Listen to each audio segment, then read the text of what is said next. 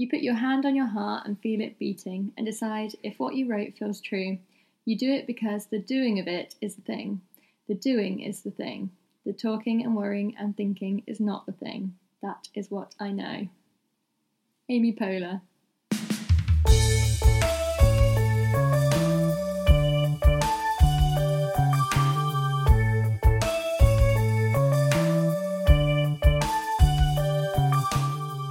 Welcome to Her Own Words, a Dear Damsels podcast. We're Abby and Bridie, the team behind Dear Damsels, and this podcast is part of our overall mission to provide a platform for female voices, which is what we've been doing online and in print for the past three years.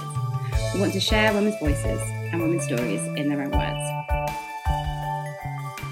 Today we'll be catching you up on springtime with Dear Damsels. We're talking about our most recent themes, awakening, escape and body, talking about the funny women debate and other things that have caught our eye as the sun has started to shine.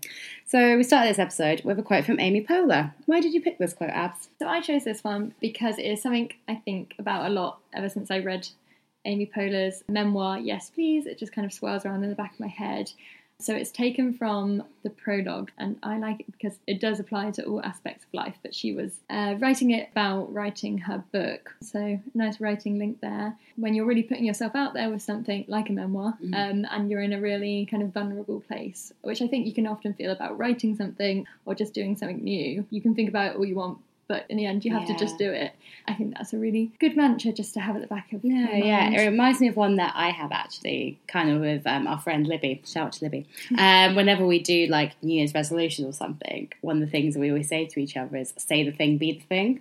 Yeah, nice. So, like, if I say I'm a writer, then I'm going to be the thing. I'm going to do writing. Or if I say I'm a co-founder of Dear Damsels, then I'm going to co-found and run Dear Damsels. Like, Mm. it's sort of the thing of once you say it, you should follow through with it. Mm. And that always applies to like resolutions and stuff, but also to like something like writing a memoir. Like the writing is the thing, so just do the thing. I definitely felt about felt it about this podcast. that was it. We're like, oh, we're podcast hosts now. we're Let's gonna, do we're the just thing. doing the thing. And here we are, three episodes in. This Still is doing the still thing. doing the thing. Definitely still doing it with equipment that's a bit dodged, but it's all fine. Oh, that's a brilliant quote to start the episode, which takes us on to our first section of the podcast, which is recently on Dear Damsels, when we're going to have a quick discussion about the themes and conversations that we've had for this part of 2019. If you don't know how it works, we open submissions on a new theme every month for Dear Damsels, and anyone um, who is female defining can submit a piece of writing, be it fiction, personal stories, poetry, anything that you would like to say in response to that theme. The result is a whole month of conversation around one topic, and that's what we're about to explore.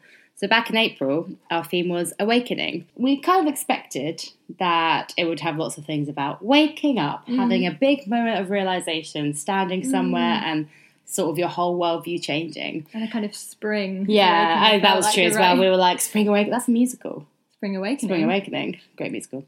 Um, but yeah, we were like, oh, it's spring. This is when stuff buds and blooms and things like that, and like change is coming, and Yeah. you're wearing shorts again, like that sort of thing. We thought it was going to be quite a, maybe dramatic, I would say, but maybe one of like, I don't know, definitely moments of like change. Yeah, And one of the things that we realised is there was stuff coming in that was a lot more quiet.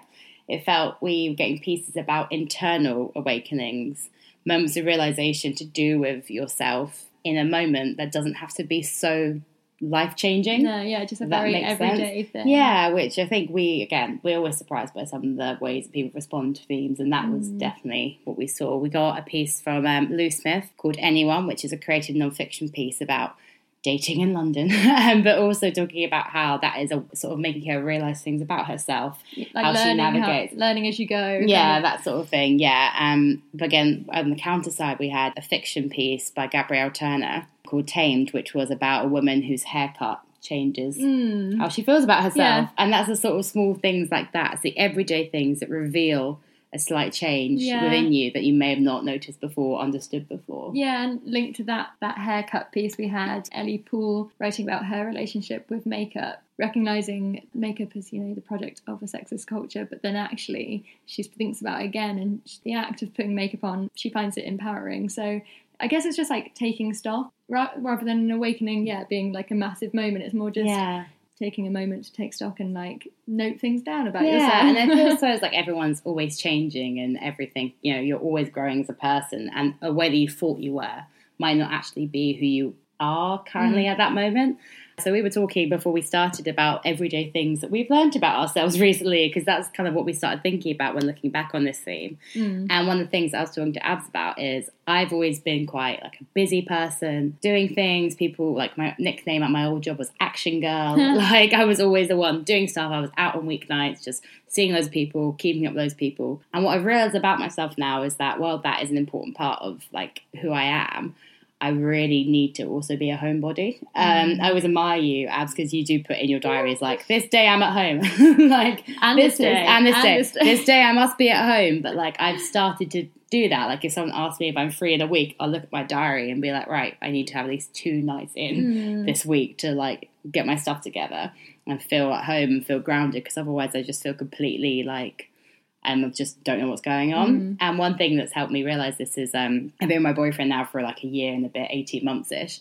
And being able to not use him as an excuse, but be like, I'm seeing my boyfriend tonight means that we're just going to chill and chill out. And it won't be like Yeah. me having to, I can recoup in like that way. Yeah, and I still think I have that you know, side of me who likes being busy and seeing people. Mm. Like if I don't see anyone in a week or do any social activity, I do feel a bit like antsy. But it's just me realizing that there's this other side to me as well that I have to Mm. listen to and respect. You talking about that, it's just reminded me of that. You know, when you're on a night out and you're a bit like, oh god, it's only like nine o'clock and like I should probably stay till eleven or whatever. Yeah, That's me, wild night out. but you know, when you have that moment, like three hours of yeah, you know when you have that moment where you're like, actually, I can just leave whenever I want, Yeah. and that feels like that feels like a real moment of like, I can just leave. I can just What leave. I can do that whenever. Yeah, That always sounds good. The thing, uh, everyday thing I've learned about, about myself recently is I'm always kind of like battling with whether I'm a morning person because I do, I like it, but then uh, hard getting up. But recently I've been making a real effort to like wake up early and use like an hour of time to do something for me, and that makes me feel much more in control of my Yeah. life. So, yeah. I think having like an hour to yourself is always really important. mm, Like I do yoga most days, mm. and like I know that sounds really wanky, but I do. no, it doesn't. Um, Adriene. and Adriene, oh my god, my queen, I love her so much. Just she got a dog called Benji, and it's absolutely incredible. Anyway, um, but that sort of hour or even twenty minutes to myself Yeah. changes my whole day. yeah. So it's sort of that by getting up and factoring that time for you yourself is really important. Absolutely. A piece that we had for this month that really links to that is by Tutku Barbaros, and that is called Never the Same Sleep Again. It's an amazingly powerful piece. So she's writing from the perspective of, you know, nearly about to turn 30, and there's always those articles talking about 30 things I've learned at 30 that she sort of turns that on her head and says, Why do you need to wait for a certain point in your life to take stock and say, Here's all the things I've hmm. learned? And I will just read a brief excerpt from it to better explain what I just said. So she says, I just think, why wait? If you had a particularly educational March 2017, why wait till your 30th birthday two years later to actually write about it, talk about it, process and move on from it? Or enjoy it, celebrate it, or whatever, whatever it needs. If there's one thing I know, it's this awakenings happen every day and in all sorts of different ways. A milestone isn't the same as an awakening, so there's no use in waiting for the first this, that, or the other. Um, the milestone isn't the same as an awakening. yeah, so It's clever. so clever. It's the same way, you know, it's like New Year, New Me, and everyone's like, New Year starts every day, Mm. like that sort of thing. But it's true, and I think, like, yeah, you can change. You don't have to You wait. don't have to wait for anything Mm, to and I- do different things. I think often that can be like, I guess people wait until they can buy a house or like get married or whatever. But it's like, what are you actually expecting? You're not going to change just Yeah. because those things have happened in your life, and actually putting a lot of expectation, piling expectation onto those moments is setting yourself up for failure, really, because yeah. you're still going to be in the same place. Yeah, and I do think actually it is something that I think people feel in our generation quite a lot because it's like, oh, like when I get, get this job, then I'll be able to do this, or I'll work until like five years and then I'll stop and I'll go traveling and Mm. I'll do this. And that's the milestone where planning out your life when it's really unpredictable. So what Tutku's saying is like, what's the point? Mm. Like any time is your moment to seize. Like you can do whatever, and it doesn't matter if you're turning thirty or forty, or if you're just like twenty five. Like at any point, you can stop and like do something else, or Yeah. take yourself forward in a different way and awaken. Yes, So you're in a new exactly. place, which is It's a brilliant piece. Um, you should definitely all go read it. And so that takes us on to May, and our theme for May was escape. I think we quite desperately wanted to escape in May for various political reasons. It was very nicely timed. Uh, we had an amazing range of pieces. Our very first piece of the month was about a daydream of escaping to Texas, which I definitely would love to do Yeah, as well. so nice.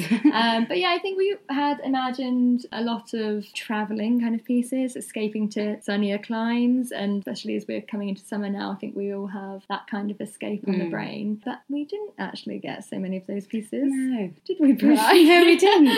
No, ended up being not that not that all of our themes aren't fun, but this theme was really fun. It was really it was really nice how people took the theme and took it places that we quite weren't. Again, we weren't expecting it, but it was like a. It, it felt very varied Mm. Yeah, in terms of so subject matter. Yeah, Yeah, we had um, a couple of examples of fun pieces that we had.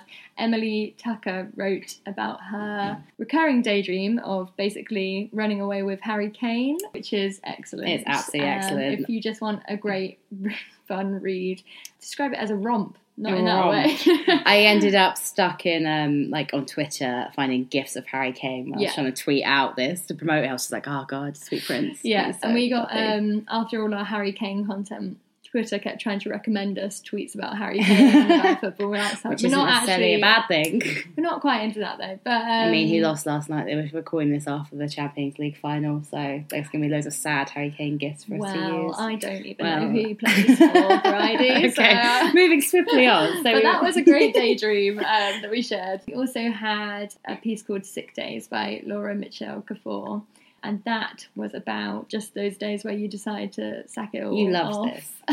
I do because I love that idea of a sick day, um, pulling a sickie. Not that I pull loads of sickies myself. No, but I mean, it made me think. So, yeah, this piece is about a girl who's in London and like she's really stressed, like quite the point of exhaustion with her job. Mm. And one day she wakes up and she's just like, "No, I'm just gonna take this day for me," yeah, and that's really important. And I remember again, like going back to what I was talking about earlier about being really busy. I remember when my first job in publishing, I didn't take a sick day for my first two years there. yeah. And I remember also being similar, and you like take an odd pride in like Yeah, I hadn't taken a sick and you day. sit there, it's like I drag my feeble body Yeah. to work, like dose stuff on Lemsip. Like, no, I have to like show the grind is real. It's like, Yeah. no, You don't actually need to do that. you don't need to do that because it makes you feel terrible. I did feel Mm. terrible. Yeah, Yeah, and I think you know in America they have mental health days, don't they? And whereas here, we I think some workplaces have Oh, it. I don't think it's like yeah, I don't think it's like a universal. Mm. It, but I think it was also sometimes people feeling ashamed to say Exactly. So like, you can be in that place where you don't feel you can go to work because you just feel your head's not there. Then having to say it's because you've got a cold or whatever. Just Yeah, being able to be more open about those. Yeah. I do think some workplaces definitely have that. Like Mm. my current workplace is really good at it. Like, they? yeah, if I, you know, they're always encouraging if it's a bit rough to also work from home days generally as well. Yeah, definitely. That's sort of another counter to it, I think, is like if you feel a bit like I can't face going in, it necessarily doesn't mean you have to. You can Mm. work from home. Yeah. Um, but yeah, this piece is really lovely, and like it ends with like her like reading and having a cup of tea. It's really Mm. nice. And sort of talking about that need existing in the city and feeling a bit sick and sort of dealing with those feelings of entrapment that can happen. We had a piece from Lucy Goodwill called I've Been Thinking, which is a creative nonfiction piece where she discusses her own chronic illness and how that feeling trapped in your body sort of impacted her surroundings and sort of changed the way that she viewed things and like in her flat or in her work or even the city making her feel like oh she wanted to escape london. But Mm. really she wanted to escape the illness that she was struggling with. And a really good example of those themes um, is in this extract where she's talking about her flat which i'll just read to you now. I've been growing too accustomed to the square footage of my studio flat with too in depth a knowledge of the crack in the ceiling above my bed and precisely how long to leave the water heater on so my shower won't scald me. I sit down for my showers these days because my legs won't hold me up for that long. Usually I lie down after, towel still wrapped around my freshly cleaned hair, the simple gesture of holding my arms up to scrunch the shampoo, wiping out my energy reserves. My sheets are becoming discoloured from my pyjamas. So many hours of existing in the same place. I just think that really, yeah, it sort of you really feel that like not entrapment, but that way of being stuck in a place. And she's talking mm. about like the crack in the ceiling above my bed. Like if you're not able to leave a place, that sort of intensive knowledge that comes with it, and that sort of lethargic way that you mm. operate in the space. Also how we were talking about we expected to get lots of pieces about physically escaping Mm. a place, but actually got a lot of pieces about escaping places in your mind, going to various daydreams. And, and this piece is really interesting because it's about what happens to your mind when you can't physically escape somewhere. A really interesting combination. Yeah, I it was a really good piece. It was we we were sort of taken aback by it, I think, because again, it was something we wasn't expecting. But then we thought a lot about, um, and also like she does at the end say like she sort of understands that it's not her need to escape the city. It's more of like her own trying to deal with her own body. Um, yeah, it was really really good. Well, bodies taking us on to our June theme, and there's lots of talk of tits and boobs and bodies and pregnancy and touch and sensuality. It's very visceral, um, and it's one of our been one of our most popular themes. Um, which is why it has taken us so long to get back to people. you've- loads of you have Loads of you us the yeah, which was amazing, and it definitely has a real like physicality to it. No matter what they're exploring, you know, from exercise to growing up, childhood relationships with bodies, doctor's appointments, or even like how bodies are discussed on social media. There's so much to take apart in this theme, and it's going to be a brilliant one on the site. But one of the things that we wanted to focus on in this discussion was the personal relationship that you have with your body. There's a couple of pieces about that, and I think it's something that we always feel really interesting to read about. Like we just read about it in Lucy's piece, but we were really interested to see how people interpreted that. And we've just launched a piece called Anatomy by Elizabeth Atkin, which is a short fiction story about this wonderful female character and talking about the marks on her body and the personality that lives within it, parts of her that she can't see that other people can, the history behind like scars or like Mm, so pimples, like, yeah, and like moles on the moles back in the her back of her neck. Yeah, I just the, the idea that there's still, as she's growing older, there's still more about her own body that she's still discovering and like didn't yeah, realise. it's really nice. and kind of things like the missing tooth she lost when she was younger. It's just really intimate in the most literal way. Mm-hmm. it's, it's really interesting and really beautifully written. From that kind of discussion of one character's personal relationship with their body that they're still discovering, we also had a brilliant piece called Growing Pains by Ema O'Toole. Again, another beautiful piece about a relationship with someone's body. This is creative nonfiction, so Ema structures this piece really beautifully and it zooms in on certain moments throughout her childhood from age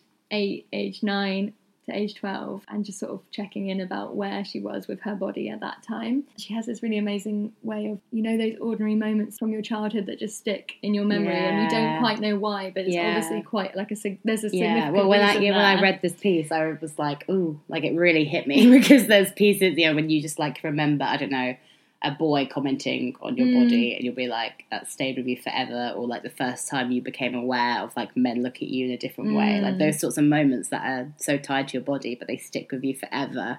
So when we're reading Emma's piece, we're just like, oh, like they all came to the forefront. I'll read a little extract from this piece because it's so beautiful. This is her age nine. You're squeezed into a cramped changing room cubicle before your P5 class's first swimming lesson. You squeal at your classmate not to turn around as you haven't got your boobs covered yet. She informs you somewhat dryly that she hasn't got boobs yet. That entire term, you don't take in a single thing about doggy paddles or breaststroke or what you should do if you come across a rubber brick that's dying a slow and watery death. You're too preoccupied by how your thighs wobble and shake on the 100 mile long hike from the changing room to the poolside.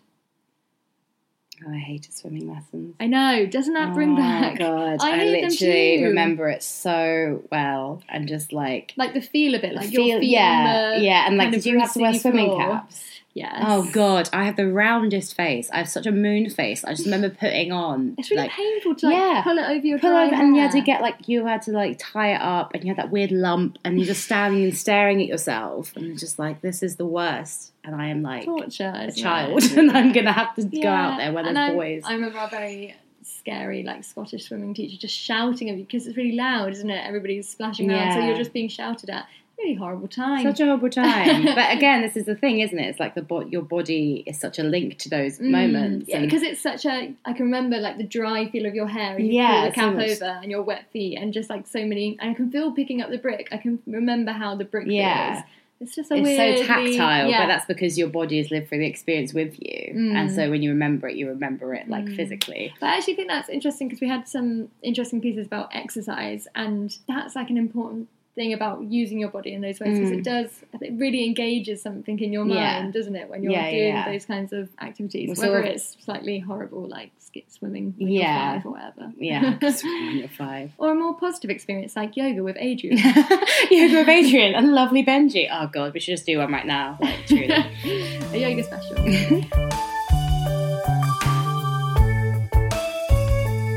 brings us on to our dearest damsels. This is a part of the podcast where we talk to women who are doing great things and who we think you should be aware of and invite them to speak about the projects that they're working on. This week we're speaking to Tutku Barbaros from the theatre collective Plunge. You might recognise Tutku from earlier on in the podcast when we spoke about her brilliant poem, Never the Same Sleep Again. I realise now that we should probably should have asked Tutku to read it herself, as she would have done a much better job than I did, but at least you get to hear her dulcet tones now. Plunge is a trio, so Tutku is joined by Lily Pollard and Isabella Maluska, and they were recently featured in Glamour, who described Plunge as blurring the line between art and activism, a powerhouse feminist collective. As a theatre group, Plunge make feminist productions tackling issues including equal pay and sexual harassment. They've taken their shows to the Edinburgh Fringe and to schools across the country to talk about body positivity, and they're also working on a sitcom now. We asked Tutku how they met and how Plunge came to be. Actually, as conventionally rom-com as it sounds, we met at university. Uni's kind of mad because it's kind of like putting a magnet underneath a particular city and it pulls together all these people from different walks of life and backgrounds. And that was genuinely us. Like, I don't know where the three of us would have met otherwise. Um, yeah, so we're doing drama and English lit and it kind of just became natural after we graduated that we'd form a company. And in 2013, we kind of formally started up because we applied for residency at the Lyric and we got it. Um, and that was where we started really exploring and creating and working around with stuff.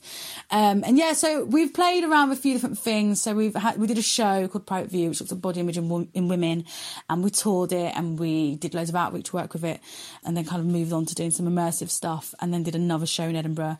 So again, always, but it's always carrying like the same flavour of who we are, the same ideas we want to be exploring. Like it's always got that big feminist heart. Like it's surreal and it's dark, but it's also clowny. We're using ourselves, we're using our own personal sort of perspectives and backgrounds, kind of for the banter, like kind of getting it all in there. And I think that's important because there's so many ways in which representation is improving, but. It's not. It's not improving enough and fast enough. And I think for us, kind of working the screen just felt like actually this is a way that we can kind of explore things in a way that we haven't been able to explore in theatre, but also kind of to, to be able to speak to more people and get out there. Um, so we don't have anything live coming up at the moment, but we have got some stuff on YouTube that you can watch. And the best thing to do actually is just follow us online. So quite tw- uh, we are we spend too much time online, but we're active on Twitter and Instagram. Um, so you can follow us there, and that's where we kind of post updates and sort of share things. That is, you know, and and again, like watch the shorts and stuff that we've got out there on YouTube. Um, advice that I would give to anyone starting out is just to be aware that there we you're not like confined to one particular label. And i think what's really exciting at the moment is you get people who are writing and performing and directing. And i think that that is quite an exciting thing because i think all of those things kind of feed into your practice. And there's there's nothing to be scared of in that. Like we the three of us are also always exploring like our own creative exploits outside of plunge. So for example i write so I've been working on this play that I started developing um, as part of the Royal Court program in two, two years ago. That's just been a really interesting process for me to see how those worlds kind of. I did. I never saw myself as a playwright. I never put myself in that category, and I and I maybe still don't, but but I am writing a play, and I think it's kind of not getting caught up in like what does this make me? What kind of creative am I now? Just going like actually from project to project, things change. Like different different different themes and different topics have different mediums that they belong in quite naturally and i think that's something that we shouldn't be scared to explore and i think this game is always about kind of going with the flow and saying yes to things and enjoying that but also making sure that you don't get swept away in the tide and it's a balance that like I mean, I don't know what the bottom line of securing that balance is. I think I've got better at it, but I don't. I think I think we're all in the process of like constant learning just find find people find like-minded people connect to people because the second you have people you can soundboard to and and say like do you know what like I've, uh, this is making me really uncomfortable in the industry at the moment. Or, you know, I think this is amazing. Like people that you can share your perspective with, with in a way that's more to do with kind of honest and nurturing conversation, I think is really important, especially because at the moment there are so many kind of changes happening in the industry, but also so many things that need to be kind of spoken about and dismantled. And there are so many privileges that kind of needs to be picked apart and pulled apart. And I, I get to do that in terms of sometimes I, I like write about stuff for the tongue. And then that quite often has meant I end up in dialogues with people. There needs to be like kind of backstage dialogue that you're having out, outside of the public eye. I think having a, an online voice is really important. But I think it's even more important to have people in really real terms and in really honest ways that you can speak to and connect to. So, like, go to things, meet people, find people, go and see stuff that appeals to you, because that is where you will find other people that are like minded. I would also say uh, this is kind of taps into my advice, but also a, another collective that I just cannot like big up enough are Bechdel. Like their podcast is amazing, but also just their Twitter feed. It's just a constant resource of like who's got workout, who's doing what, things that they themselves are doing. It's a really amazing way to just kind of keep in touch, and it's really inspiring all the time to see other people creating stuff as well. And just like a and and it's just it's just lovely. It's like a perfect way, and I think they're so supportive of the of the community. So yeah, I would say follow them as a piece of advice, and also just follow them generally. Thank you so much, Tutku, for speaking about the fantastic plunge and also for all the support you guys give to Dear Damsels. We urge everyone to go check Plunge out across their social media platforms, and we'll include all the links to where you can do just that in our show notes. So that takes us on to online and offline, our section of the podcast where we share discussions and things that we've seen on our Twitters or have been talking to about with our friends that we think would be a good discussion to bring to our podcast platform. The thing that I wanted us to talk about today, which I've of course already cleared with Abby, so this isn't completely spontaneous to her, um, is that it seems that there's a discussion again about are women funny? It's because of Marian Keyes, notable, hilarious female author, mm. has announced a shortlist for the inaugural Comedy Women in Print Prize. And she says this is in response to the sexist attitude that people don't expect women to be funny. The £2,000 award has been founded by the comedian, writer, and actor Helen Lederer last year after Marian Keyes spoke about the sexist imbalance of the Wodehouse Prize for Comic Fiction. I do remember this being discussed on my Twitter at the time. The statistic is it's the UK's only prize for funny writing. Um, and it's been won by four women in 19 years, yeah. which is a horrific statistic. Uh, Marian Keyes says that we're also steeped in internalized sexism that we're not even aware that it's there. About how apparently women just aren't funny, mm, which, which, is just when, yeah. When you sort of say that question, like, "Are women funny?" It just it's such a stupid question to have to ask. Why wouldn't they? Why be? wouldn't they be? I always think as well. Like I remember that question because especially when um like you know Tina Fey, Amy Poehler, Kristen mm. Wiig were coming up, um like not coming up, but obviously they're huge. Yeah, yeah. But I remember they, yeah. loads of stuff about that. Like when Bridesmaids was released, having to defend women Are funny. Anytime there's like a female-fronted comedic project, are women funny? And it's just tiring and that's tiring in like the comedic performing sector and now it's sort of like everything with publishing and lit- literature like taking four years to like trickle yeah. down to this old institution but yeah this prize has only just been set up to, in response to this like the fact that women aren't being recognized for being comedic writers. Yeah, I think it's a brilliant thing that has been set up, and like you say, like it's been talked about. There's like there's spikes of when it's talked about on Twitter, and you do just have to keep talking about it because it's an important thing you mentioned when we were chatting about it earlier, like as an example, Bridget Jones as something that's so funny, but it's it's like, is it allowed to be funny because it's in that space of like how it was published, more like chick lit which obviously is not a term. I did air quotes. You yeah, so you can see them. yeah, well, I um, think definitely like comedic writing women, you always think about chick lit but that's sort of where the humorous books end up being defined. Mm. You won't think of a book by, like we were talking again earlier, like Confessions of a Shopaholic. I found this book really funny by Sophie Kinsella. That's something that Caroline O'Donoghue's podcast, Sentimental Garbage, is sort of doing as well. She did it in response to the whole chick lit thing. Mm. Um, just saying, like, just because they're in this genre doesn't mean we can't, like, pick them apart and talk about how great they are in the writing style and that sort mm. of thing. And it, it's hard as well because when we're saying chick lit, it's like that is how it's perceived you know, it's genre is such a tricky thing. Mm. There's no good term for it because the other term is women's fiction. So it's like it's specifically Yeah. for women. specifically gendered. whereas, Um, like, I think also what's interesting about this um, news is that the title is Comedy Women in Print Prize, but the Wodehouse Prize is for comic fiction.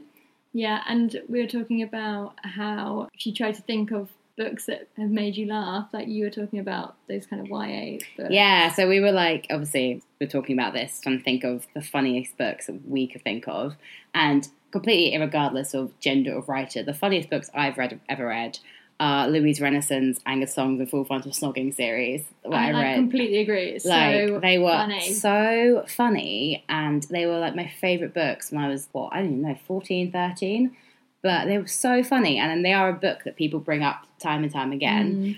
That's something I would love to read. I thought that before. An adult, not adult, sexy, an adult version of of Angus Thong's. yeah That's just it's just hilarious. it's absolutely hilarious yeah. and i haven't quite yeah i haven't quite found that yet but also i do think like there's um you know lucy vine the author Oh yeah, she writes books that are funny Mm, and sort really of good point. written for like a 20 something early 30s audience again she's bondage chick lit or she says oh the new bridget jones. And it's like why does it Mm. have to be that? Why can't it be seen as being outside of being defined by these sort of parameters? Why can't you just respect that it's a funny book and not try and put it somewhere Yeah, in that way it's hard because yeah, when you're saying like chick lit, it's got, like it's got a br- bright pink cover, hasn't it? Hot yeah Mess. it's got yeah we'll talk about hot mess i think she's got another one i can't remember the title of but yeah hot mess is the one that i've read and it was funny it was really funny but again it was like new bridget jones on the cover and it's Mm. just one of those things There's where, really limited ways of talking about funny women. I think Yeah. that's what it is. yeah definitely which is really upsetting and even when we're talking about um you know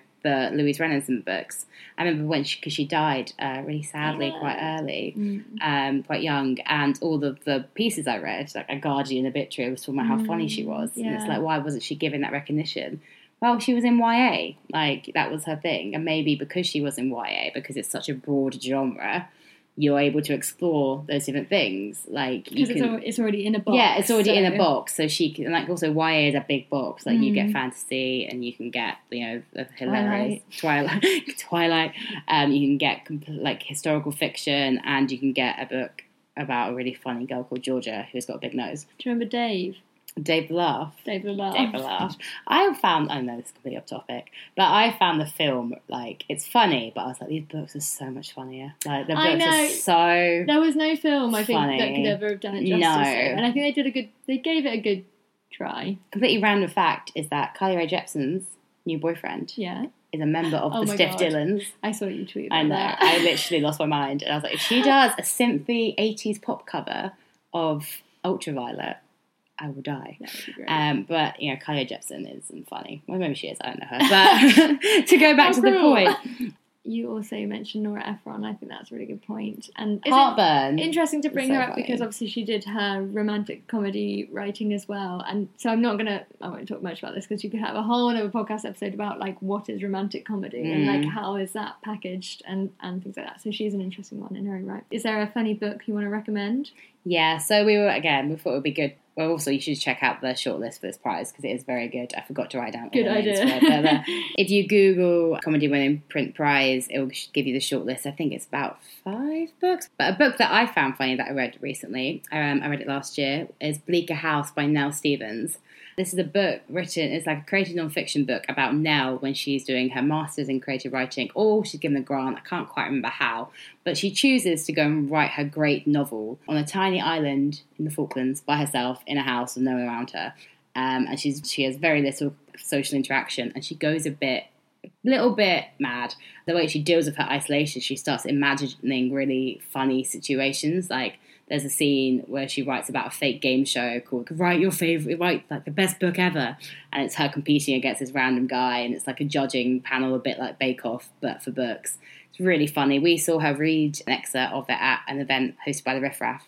Last year, Mm. and we both immediately bought a copy of the book because it was so funny. But I remember, like, when this question came to me, I was like, that book made me laugh so much because it also made me laugh about something I understood really well, which is the struggle of writing, Mm. which is a painful thing. So to laugh about that is great. Mm. I think that's such a good recommendation because it's such a like I don't I can't think of any other book that's like that. No, That's yeah, such a, that's like, the thing, really fresh, like refreshing. Yeah, Um, and that, I mean, when we're talking about like notable books that maybe aren't considered to be funny, this is definitely one. I mean, they did the whole thing and put a quote by Lena Dunham on the front. I know. i there was definitely a time where every book I read had a Lena Dunham quote, on the front, and now Lover. Though every book I read has a Dolly Alderton quote. Yeah, she's getting to that stage. What about you, Abs? What's a funny book that you would recommend? Yeah, um, so I was thinking about this, and one thing we did talk about was Queenie, um, which is which is really funny. And again, like it's not just funny; there's a lot Mm. more going on there. Um, but that is a really funny book. But I was thinking about is everyone hanging out without me, which is Mindy Kaling's first book. She's got two books. That's her first one.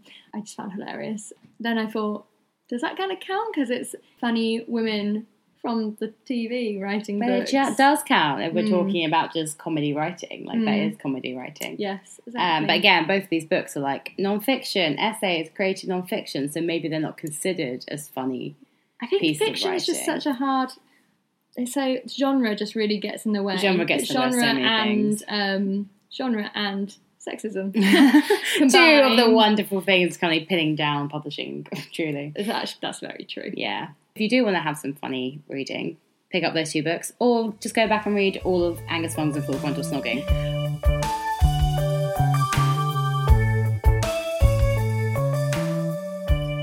So it's come to the moment in the episode when we let you know what's going on with your collective. And there's one project in particular that we've been working on that we're really excited to share with you. And that is a project called Let Me Know When You're Home. So over the years, we've written about 43 letters, which is one for each month that we've been running. And each letter has asked our collective to send us their words and stories. Out of everything that is explored in the writing that we get given, there's one thing that we never tire of reading about, and that is female friendships. No matter the theme, we constantly receive submissions about the relationships between women. Maybe that's because it's a kind of quietly steadying force that doesn't get enough attention. The accumulation of small moments, big hugs, loud laughs, and always a request to let me know when you're home. You'll find it in so many pieces, and I'm definitely sure you'll find it in pieces that we've discussed in this episode so far. Because female friendship and connection is central to what we do at DD, we really wanted to find a way to explore it in full and give it the space it needs and deserves. This led us to decide that in February 2020, we'll be publishing Let Me Know When You're Home, a collection of original fiction, non fiction, and poetry on the subject. It'll be our first paperback publication, and we want your words. As part of the project, we'll be launching our first crowdfunder to support project costs. We're only slightly intimidated about this part of the project, um, and hopefully, this will include a way for us to pay our writers who are selected to feature in the collection. We'd love to use this opportunity to promote wide ranging and diverse perspectives on female friendships. It's such a multifaceted topic, and we'd love to hear from as many people as possible. So, whatever your story, we're really keen to hear what you have to say. Um, and if you have something to say, which I'm pretty sure you do, you should visit our website, www.deardamsels.com, and you can find a submission letter there and lots of extra information if you've got any questions about submitting and like formats and things like that. The main thing that I'm going to tell you now, though, is that you need to send us all of your writing for the collection by Sunday, the 11th of August 2019. We're really, really, really excited about this project, and it's taken a lot of planning to get to this stage. We can't wait to take it to the next level and to show you what we've been working on, and we hope you're excited to be a part of it too. Thank you for listening to Her Own Words. You can read all the pieces that we've mentioned on our website, www.deardamsels.com, and you can find us on Twitter, Instagram, and Facebook at Dear Damsels. And you can share your own words by subscribing to our mailing list and submitting for our next monthly theme. You can also subscribe to, review, and rate this podcast. Please do. And basically just share it with everybody you know if you enjoyed it. That's it for now. Thank you for listening. Bye, Bri. Bye, Abs. Sorry about the pause. that was such a dramatic pause. Yeah.